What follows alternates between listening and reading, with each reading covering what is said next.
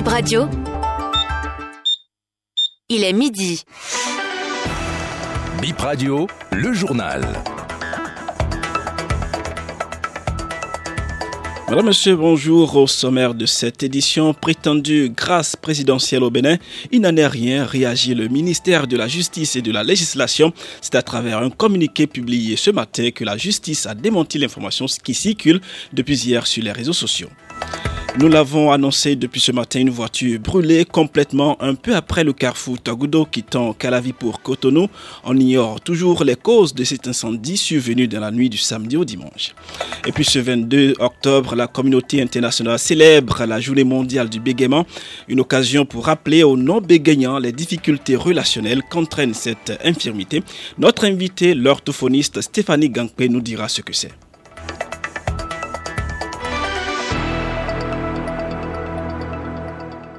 Devant ce micro, Ibrahim Oronam, aucune décision de grâce présidentielle n'a été prononcée, contrairement à ce qui circule depuis hier sur les réseaux sociaux. Le ministère de la Justice a fait cette mise au point ce matin à travers un communiqué. Le texte rappelle qu'il y a eu un atelier au ministère avec plusieurs acteurs de la justice, mais jamais il n'a été question d'une décision de grâce présidentielle. Plus loin, le texte qualifie sa publication de non vérifiée, d'inexacte et qu'elle n'engage que leurs auteurs. Une voiture totalement consumée par les flammes, cela s'est passé dans la nuit d'hier, un peu après le carrefour Tagudo quittant euh, Calavi pour Cotonou.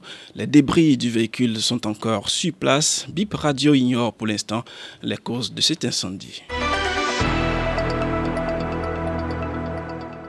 La rentrée de la onzième promotion des auditeurs en marché public et partenariat public-privé, c'est dans deux semaines. La cérémonie officielle marquant cet événement a eu lieu hier à l'Université d'Abomey-Calavi. Dorcas Aranga y était, voici son reportage. La rentrée du master marché public et partenariat public-privé de la faculté de droit de l'U A C a été marquée par le cours magistral du procureur de la CRIET sur les risques pénaux dans les marchés publics. Le magistrat a présenté une communication où il a souligné les infractions punies par le code pénal et celui des marchés publics. Le procureur spécial Mario Menton. La violation des règles et la peine d'emprisonnement varie de cinq à dix ans. Le deuxième mot, c'est la violation des règles de contrôle a priori. La peine, c'est de cinq ans à dix ans d'emprisonnement et l'amende de vingt-cinq millions à cinq cents millions de francs C F A. La corruption dans les marchés publics, cinq à dix ans, est une amende qui est égale au triple de la valeur des promesses agréées ou des choses ouvertes.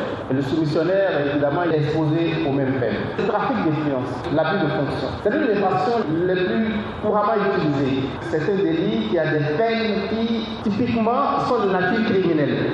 C'est cinq ans à dix ans. Le master marché public et partenariat public-privé est une formation du Centre de droit administratif et de l'administration territoriale C E D A T. Le centre appartient à la faculté de droit et de sciences politiques de l'Université d'Abomey-Calavi. Le directeur du master nous présente cette formation et évoque le profil des étudiants. Le professeur Ibrahim Salami. C'est une formation qui vise à former les acteurs de la chaîne de passation, d'exécution des marchés publics. Nous avons formé plus de mille quarante cadres et le profil de recrutement, c'est des gens qui ont un niveau de bac plus trois ou bac plus quatre. Au départ, c'était ouvert aux juristes et à la fin de la formation, on a un diplôme de bac plus cinq en droit des marchés publics. Mais depuis quelques années, on a ouvert la formation à des ingénieurs qui interviennent dans l'aspect technique des marchés publics. Wenceslas Kodjo, cadre de l'administration des marchés publics, inscrit en master un, suit cette formation pour éviter les pièges pouvant le conduire devant les tribunaux. J'ai compris qu'il faut aller encore à la connaissance pour éviter le risque pénal que vient de présenter le procureur spécial et le chef de la B E F. Parce que vous savez aujourd'hui, avec les réformes au niveau de l'État central, on constate aisément que beaucoup de cadres sont inculpés de peine d'emprisonnement, d'autres sont suspendus. Et pour éviter ces problèmes, j'ai décidé de me, de me former et d'être compétitif et d'éviter quand même les problèmes au niveau de la nation. Les cours démarrent dans deux semaines en cours du soir et du week-end. Ils sont dispensés par des professeurs béninois et étrangers. Parlons économie avec le Naira, cette monnaie nigériane dont la valeur a chuté sur le marché depuis quelque temps. La monnaie est très instable et cela n'arrange pas les cambistes du marché d'Antokpa. Merveille Bousso. Des liasses de billets entreposés sur de petites tables, les cambistes derrière les étalages espèrent des clients. Pendant notre passage, aucun client. En dehors de cette mévente, les cambistes se plaignent de l'instabilité du Naira. La monnaie a chuté et est très volatile. Le taux varie sensiblement d'un cambiste à un autre. mille Naira valent quatre cent cinquante francs C F A chez certains, cinq cent cinquante francs ou six cent cinquante francs C F A chez d'autres. La seule constance sur ce marché, la valeur de la monnaie change régulièrement. Ce matin-ci, maintenant, le Naira a déjà changé plus de trois fois. Le Naira a chuté complètement. Le Naira maintenant s'est tombé. Avant, avant, c'est trois mille cent francs, deux mille cinq cents. Avant, maintenant, cinq cent cinquante, cinq cent soixante-dix. Naira n'y a pas parlé encore. Cette instabilité du Naira est source de pertes dans certaines opérations de change, explique ces cambistes rencontrés au marché d'Antokpa. La chute de la monnaie nigériane a considérablement réduit les bénéfices, ajoute-t-il. Tous ceux qui sont ici, que vous voyez là, sont tous dans des dettes. Ce que nous avons acheté à soixante francs, c'est arrivé à quarante-cinq. trente francs.